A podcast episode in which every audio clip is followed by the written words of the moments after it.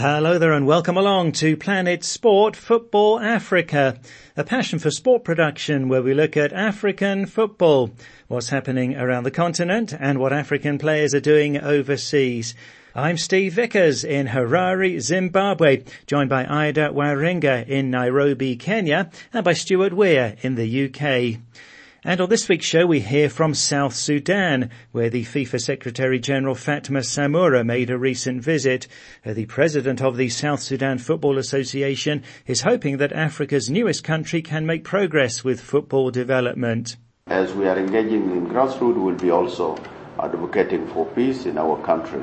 That's coming shortly. And also former Nigeria international Garba Lawal speaks out against players of Nigerian descent born in other countries choosing to play for Nigeria as a last resort after failing to earn a place in the countries of their birth.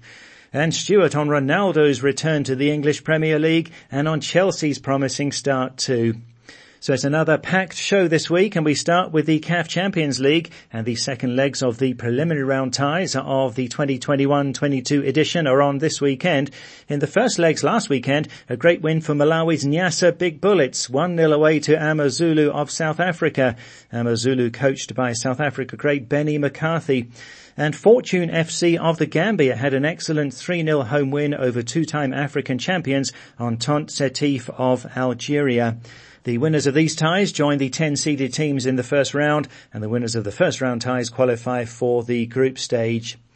In other news, in fallout from the World Cup qualifiers this month, uh, Ghana fired their coach Charles C.K. Akonnor and his two assistants after the Black Stars lost 1-0 away to South Africa.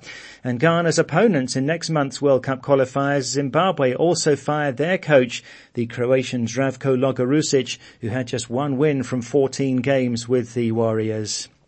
Now, last week on the show, we highlighted how a lot of players born in Europe featured for African teams in this month's World Cup qualifiers. Uh, for example, the Tunisia-Equatorial Guinea match featured more players born in Europe than in Africa in the starting 11s, uh, 13 players out of 22. It's part of football these days that there are players of African heritage all around the world, and it does seem to make sense to hunt for the best of them. But a former Nigeria international Garba Lawal has spoken out against players of Nigerian descent born in other countries choosing to play for Nigeria as a last resort after failing to earn a place in the countries of their birth. Lawal played at two World Cups and won Olympic gold in 1996, and he said that any player that's not good enough to play for England or Germany is not good enough for the Super Eagles. Uh, what do you make of that, Ida? Well, Lawal was reacting to reports making rounds that Genk forward Ike Ugbo has decided to switch allegiance to Nigeria from England.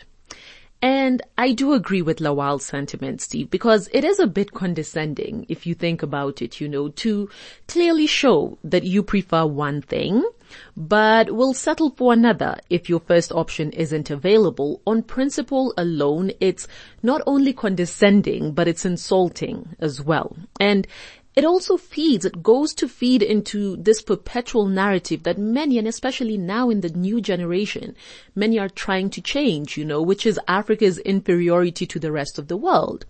So Garba Lawal has a point, Steve, a valid one. Any player that's not good enough to play for England or Germany should not be good enough for the Super Eagles. There's also national pride at stake. But as we all know, the situation is also not that simple. That is a very much ideal setting. I mean, you see how the FAs are now almost pandering to these players because they believe that they need them, you know, and these players to some extent have also shown their pedigree and that the countries should also need them, quote unquote, at least in this narrative. But you know what, Steve? It's ultimately really discouraging for the young kid out there with a dream, you know, growing up in that country, wanting to be the local hero in that African country because the Federation deserves to nurture and develop that talent first. It is their responsibility, you know, instead of relying on people whose interests were elsewhere, but then ended up in their contingency plan so to speak, their plan B, their backup, you know. So ultimately this might also breed very lazy football associations. if we're not careful, Steve. But look, as I say again, all that is in a very ideal world. So I guess it has to be a balance between where we are now and where we'd like to be in the future. Yeah, and as I mentioned on the show last week, that's my fear too, that uh, football associations in Africa mustn't reduce the priority of youth development, but uh, yeah, of course at the same time they can't ignore talented players in other countries who can potentially represent their national team. Well, thanks, Ida. Stay with us. We're going to hear from South Sudan now for the first time on Planet Sport Football Africa. South Sudan is Africa's newest country, having gained independence from Sudan in 2011. They're fourth from bottom in the FIFA rankings for Africa. And the FIFA Secretary General Fatma Samoura has been travelling to several African countries to build capacity and to strengthen women's football specifically. And last weekend she went to Juba, the capital of South Sudan, and there the recently elected president of the South Sudan Football Association, General Augustino Madut Parek, spoke to the media during Fatma Samoura's visit. It's an honor and a privilege uh, for South Sudan Football Association uh, because uh, she has initiated to come and visit us uh, during uh, so many challenges that South Sudan Football Association is passing through. And of course, uh, uh, in this two-day visit, we have uh, discussed a numbers of issues, and we have uh, one of them is actually to see and instruct the stadium, Juba International Stadium, and, and, then you see how it can be accelerated in order to finish, and that is commissioned so that we can play in it in uh, sooner uh, than later. And again, also she went also and visited the national team friendly match and uh, from there we are having also uh, one-on-one meeting that we have raised all the challenge that are facing uh, the development of football in South Sudan, as well as also the strategy that we think the FIFA can help us in order to uh, to solve all these problems. Uh, and uh, today she went back with the government in the person of the Minister of Youth and Sports, and they were having fruitful meetings. Uh, in that meeting asked the government to support the, the sport as well. He acknowledged that FIFA will do its part as well. Government should do its part in order to develop uh, football and especially women football in the country. Uh, we went to go and see the grassroots activity at Beluk, and uh, it was a very good, uh, very good activities of the children. That after the schools and children at the centers, they demonstrate uh, a good future for the children in the country. And of course, as uh, she promised to help the grassroots, uh, will, will, will extend to different states at all community levels so that we actually, as we are engaging in grassroots, will be also advocating for peace in our country. The board of directors has shared with uh, Madame Fatma all uh, priorities which are necessary for the development of football. Uh, Madam, we don't say that FIFA will do everything uh, for all of us. We'll, uh, we'll do our part as, uh, as, as, a country. Uh, the government will do its part. As South Sudan Football Association will try to do our part. And also we'll ask CAF and of course FIFA in the heart of the, our demand to, to support us. Of course, mainly to summarize the issues we discussed is infrastructure, capacity building, issue to do with coaches, referees, managers, issue to do with the media, with medical, with football uh, at grassroots level, uh, women football. This, in summary, these are things that we have discussed, and hopefully, uh, Madam will will put her hand and also with the grace of uh, the FIFA uh, President Gianni Infantino, who has first come to South Sudan when he was elected, and I think he sent a congratulated message last time, and he said in person he is uh, he will do his endeavor to support the football of South Sudan as well, and uh, we'll try to to put our house in order. So that's the president of the South Sudan Football Association, General Augustino Madut Parek, speaking to the media during FIFA Secretary General Fatma Samoura's recent visit. Uh, so lots of issues there as you would expect, Ida, as a very new country. Uh, lots to do in men's and women's football, and I guess lots of potential too. Lots of potential, Steve. And to try and understand the backdrop of South Sudanese football, well, one has to understand the strife, you know, that's gone on in the country because we're talking about a country that's been at war for decades. So football now, especially, isn't just viewed as sport, you know, but as a tool to continue promoting peace. And it's not to say that there hasn't been, you know, a sort of football situation entirely. It's just that they've had to rely for so long on foreign based players, specifically Australia based players. There's a huge contingent of South Sudanese uh, football players in Australia. For example, Stephen, the 2019 AFCON qualifiers, well, 12 players out of the squad of 32 were actually based in Australia. And the country is now getting wins over much more established countries in the region, you know, like Uganda in the latest Nations Cup qualifiers. Well, that was a shock, I would think. And, uh, South Sudan's Bright Stars, as they're called, I'm sure were very happy with that one. And Steve, women's football is also providing a huge opportunity for the girls as well. You know, don't forget, we're talking about a country here where gender-based violence was used as a tool for so long in the Civil War and where a large percentage of girls, Steve, are married off by the age of 18. So in 2019, a national women's football team was formed and now they've also just played in the CECAFA zone qualifiers for the inaugural CAF Women's Champions League. Now they didn't go through, but I think just the experience alone is a huge building point, you know, and they're now getting ready for their first ever COSAFA Women's Championship. Of course, that will be on invitation.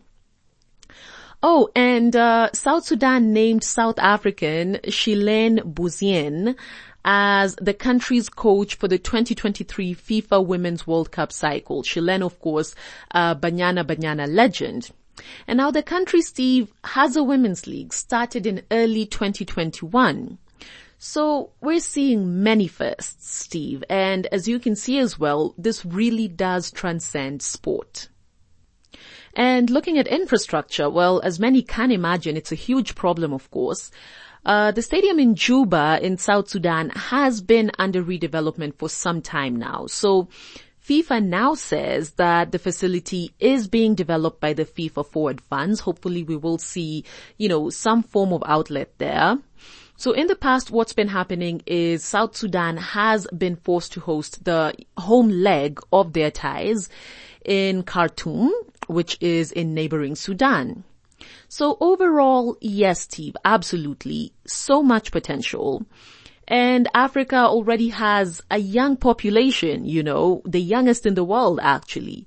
But considering that 73%, Steve, I'll say that again, 73% of the South Sudan population are under the age of 40, well, I think that's promise for the future right there. Huge promise. And especially if the right structures are put in place. Yeah, absolutely. Thanks, Ida. Some amazing insights into football in South Sudan there. We'll see what progress they will make in the coming years. This is Planet Sport Football Africa, brought to you by Passion for Sport, and still to come, Stuart on Ronaldo's return to the English Premier League. You can follow us on Twitter at Planet Sport FA and you can download our app and listen to the show anytime and also listen to past programs in our archive. To download the app, go to the Play Store or the Apple iTunes App Store and enter Planet Sport Football Africa. And our website is planetsport.tv. And in the blog section of our website, at Planet Sport Football Africa's Russ Bravo looks at the return of fans to the stadiums in the English Premier League and how the encouragement makes such a difference for the fans and also how encouragement helps in matters of faith. Here's Russ on why the fans matter so much. Sport needs spectators. Football needs fans. The beautiful game without a crowd, singing their songs, celebrating a goal, roaring at the referee over a controversial decision, is like a party with no guests. It feels more like a kickabout than a contest, a training exercise, not something that matters. So it's been a joy to witness the return of fans in the Premier League. Yes, you can have matches played behind closed doors, but fans bring a game to life. Sport is a shared experience between the players and the fans, where all the dramas of human experience are brought into play. Amazing moments of skill or bravery, raw talent on display, extraordinary comebacks when all looks lost, heartbreak when defeat arrives unexpectedly, surprise when David beats Goliath. There is something about the physical presence of others that spurs us on. Vocal encouragement is a really powerful thing that helps us push ourselves to the limit, do things we didn't think were possible, perform better than we ever expected. I was reminded of this most powerfully when I took part recently in a 10 kilometre road race. The first competitive race I've run probably in the last 45 years. Unless you count the father's race over 50 metres at my children's school sports day. I took up running in February last year, hoping to improve my fitness and lose a bit of weight. I had low expectations, as I'd struggled to keep it going in the past and often pushed too hard too soon and sustained an injury. I didn't think I was a runner, really. But getting out for some early morning exercise in lockdown was a welcome escape from worrying about work and the pandemic, and I soon began to make steady progress and even enjoy it. So tackling first a 5k run and then in time a 10k distance was both rewarding and challenging as I slowly pushed myself to a better time. But solo training runs really hadn't prepared me for a 10k race in a city also hosting its annual marathon and where the streets were lined with spectators cheering on the runners, many of whom were raising money for charity. People applauded and shouted encouragement and once we turned into the final straight, there was a real sense of togetherness and mutual support. I would keep going, urged on by the voices of strangers and my own family waving a sign. It reminded me once again of the Apostle Paul's illustration in the letter to the Hebrews in the Bible about those who follow Jesus. He had just gone through a long list of those centuries before who were obedient to God through their faith and are now like a team of supporters in the crowd, urging on all those still running the race of following Jesus. He says, Therefore, since we are surrounded by such a great cloud of witnesses, let us throw off everything that hinders and the sin that so easily entangles and run with perseverance the race set out for us. Let us fix our eyes on Jesus, the author and perfecter of our faith, who for the joy set before him endured the cross, scorning its shame, and sat down at the right hand of the throne of God. As fans cheer on their team, as crowds urge the runners to finish the race and give their all, so we have the encouragement of all the saints to run the race of faith and receive God's well done, good and faithful servant when we cross the finish line. Thanks, Russ. That's Planet Sport Football Africa's Russ Bravo. You can read his blog on this on our website, planetsport.tv. Uh, you go to the website and click on the blog section on the top, on the right on our homepage, and then you can read Russ's blog, Why the Fans Matter So Much. Well, next here on Planet Sport Football Africa, brought to you by Passion for Sport, I'm joined by Stuart Weir in the UK, our European football expert. Uh, now, last week on social media, we went through uh, some of the thoughts from listeners on how Cristiano Ronaldo would do on his return to Manchester United. Uh, I must say, a lot of listeners were not convinced, although some did think that Ronaldo will be a great success back at Manchester United, uh, but others felt that he's too old to deliver. well, Stuart, didn't he just deliver? You know, Steve, I cannot remember any signing in the Premier League which provoked such a reaction as the second coming of Cristiano Ronaldo. We have expected him to start on the bench uh, last weekend, but he was in the starting lineup and he had scored before half time. Now we mentioned last week how the majority of his goals come in the goal area these days, and often what one might call against lesser clubs. And his first goal for Manchester United against Newcastle was what you might call a tap in, but I would say rather it was his anticipation, his quicker reaction than the defenders, to make sure that he was in the right position when the Newcastle United goalkeeper was unable to hold Mason Greenwood's shot. So his experience really coming to the fore there. He scored a second goal in the second half as United won 4-1 over Newcastle. He also started the midweek Champions League game against Young Boys in Switzerland, uh, scoring in the first half, but only to see United play for an hour with 10 men, conceding a goal deep into stoppage time to lose the game 2-1. But, you know, three goals in two games is pretty impressive, but he brings so much more than that. He's always looking to the ball, making himself available to colleagues, creating space and opportunities for teammates. His very presence unsettles opposition defenders. And the crowd reaction when he scored his first goal for United was unbelievable. And the excitement of the fans seeing that they have signed or re-signed a real superstar was plain to see. As we expected, he's no longer the young player with boundless energy, but his experience and ability to read the game always seem to put him in the right position time after time. Of course, it's only two games, but, you know, the indications are that Ronaldo will be one of the most significant players in the Premier League this season. Just an interesting thing for those of you who like the trivia. Ronaldo was again given the number seven shirt for Manchester United 12 years after he had it last. And in those 12 years, six players have worn that iconic Manchester United number seven shirt. Michael Owen, Antonio Valencia, Angel Di Maria, Memphis Depay, Alexis Sanchez, and Edinson Cavani. It really was a dream return to Old Trafford for Cristiano Ronaldo, and uh, as you say, the crowd was amazing. I was surprised that he said after the game that he was feeling nervous because uh, he really did seem to handle the pressure uh, so so well, like a, an absolute legend. Uh, and Stuart, Tottenham, Chelsea on Sunday, the big game of the weekend, and uh, Chelsea looking really good so far.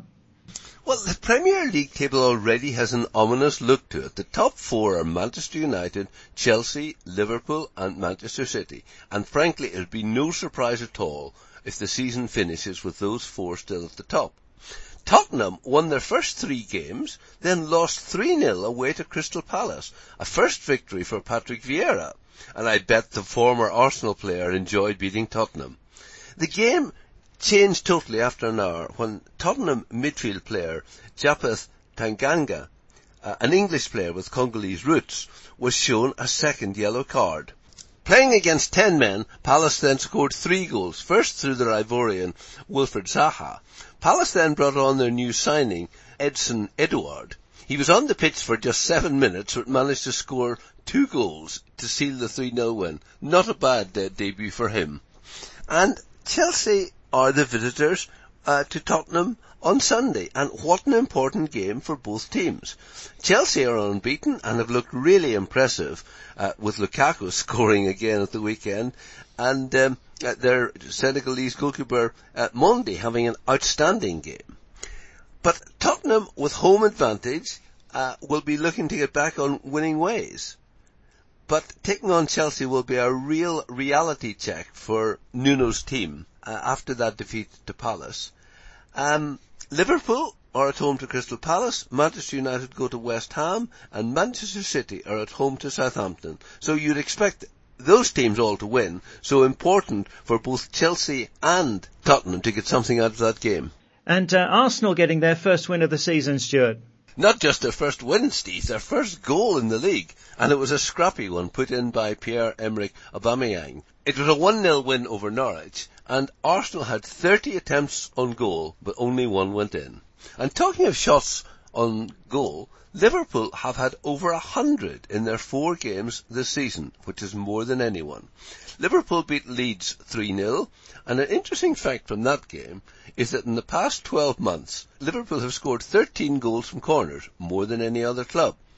And also Leeds, their opponents, have conceded more goals from corners than anyone else, also 13, but there were no corner goals in that game.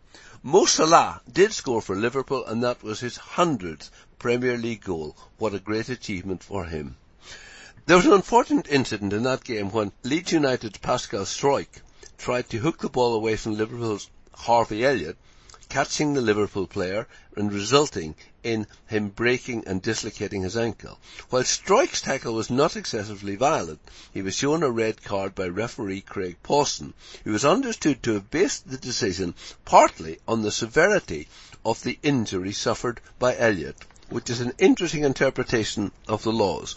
Elliott was taken to hospital, found himself in the next bed to a boy who had just broken his arm playing football.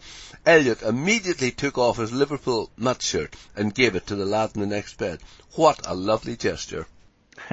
Very touching indeed that, and uh, yeah, it was a horrendous injury for uh, Elliott. And a Stuart news that uh, Senegal forward Demba Ba has retired. Some good moments for him in the Premier League in the past.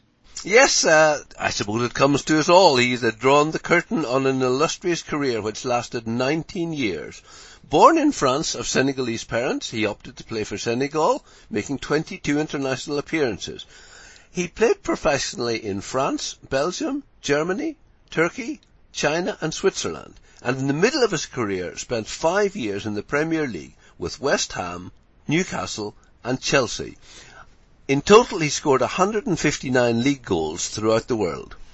For Newcastle, he made 54 appearances, scoring 29 league goals. And in his first season, Newcastle beat Blackburn Rovers and also beat Stoke City 3-1, with Demba Ba scoring all three goals in each of those games.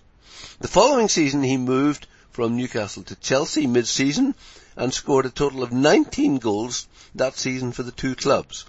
Chelsea reached the FA Cup semi-final, beating Manchester United 1-0 in the quarter-final with Ba scoring, and they lost the semi-final to Manchester City 2-1 after Ba had scored again.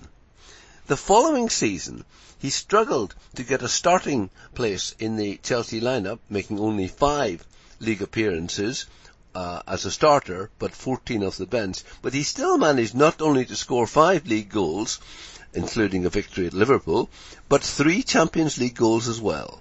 He announced on his retirement on Twitter, it is with a heart filled with gratitude that I announce the end of my playing career. He was a Muslim, a man of principle, and when playing for Newcastle, he refused to wear a shirt with Wonga, the club sponsor, because the payday loan company offended his principles. He played for three years in China and spoke out there against China's uh, mistreatment of some of the uh, Muslim minorities. An excellent player and a man who tried to make a difference to the world. Yes, an eventful career for Senegal's Demba Ba. Thanks a lot, Stuart. Uh, a quick word on the UEFA Champions League with the group stage having started this week and lots of goals. Uh, Barcelona without Lionel Messi losing 3-0 at home to Bayern Munich. Uh, could we be looking at the end of an era there maybe with Barca? And Messi himself not scoring as Paris Saint-Germain were held to a 1-1 draw away to Club Brugge. This despite Messi, Neymar and Mbappe starting together for the first time. A great game between Liverpool and AC Milan, the Reds winning 3-2 with Mohamed Salah among the scorers. And Manchester City beating RB Leipzig 6-3. Five different scorers for City in that game, plus an own goal, and really showing the strength of their squad because they've had nine different scorers in the Premier League so far this season. Right, before we go, our question on social media this week, we're asking, do Chelsea have what it takes to win the English Premier League? A good start to the season for Chelsea, 10 points from four games, only dropping points in that draw with Liverpool where they played half of the game with 10 men. Uh, Romelu Lukaku has three goals already. Uh, so do Chelsea have what it takes to win the league with manager Thomas Tuchel? You can go to our Facebook page, Planet Sport Football Africa, and post a comment there, or send us a WhatsApp to plus four four seven nine double five two three two seven eight zero. That's plus four four seven nine double five two three two seven eight zero. So do you think that Chelsea have what it takes to become the champions this season in the Premier League under their manager Thomas Tuchel? And the Blues are taking on Tottenham in the big game of the weekend, and that one is on Sunday. Well, that's it for the show for this week. So from me, Steve Vickers in Harare, from Ida Waringa in Nairobi, and Stuart Weir in the UK, thanks a lot for listening. And Planet Sport Football Africa is a passion for sport production.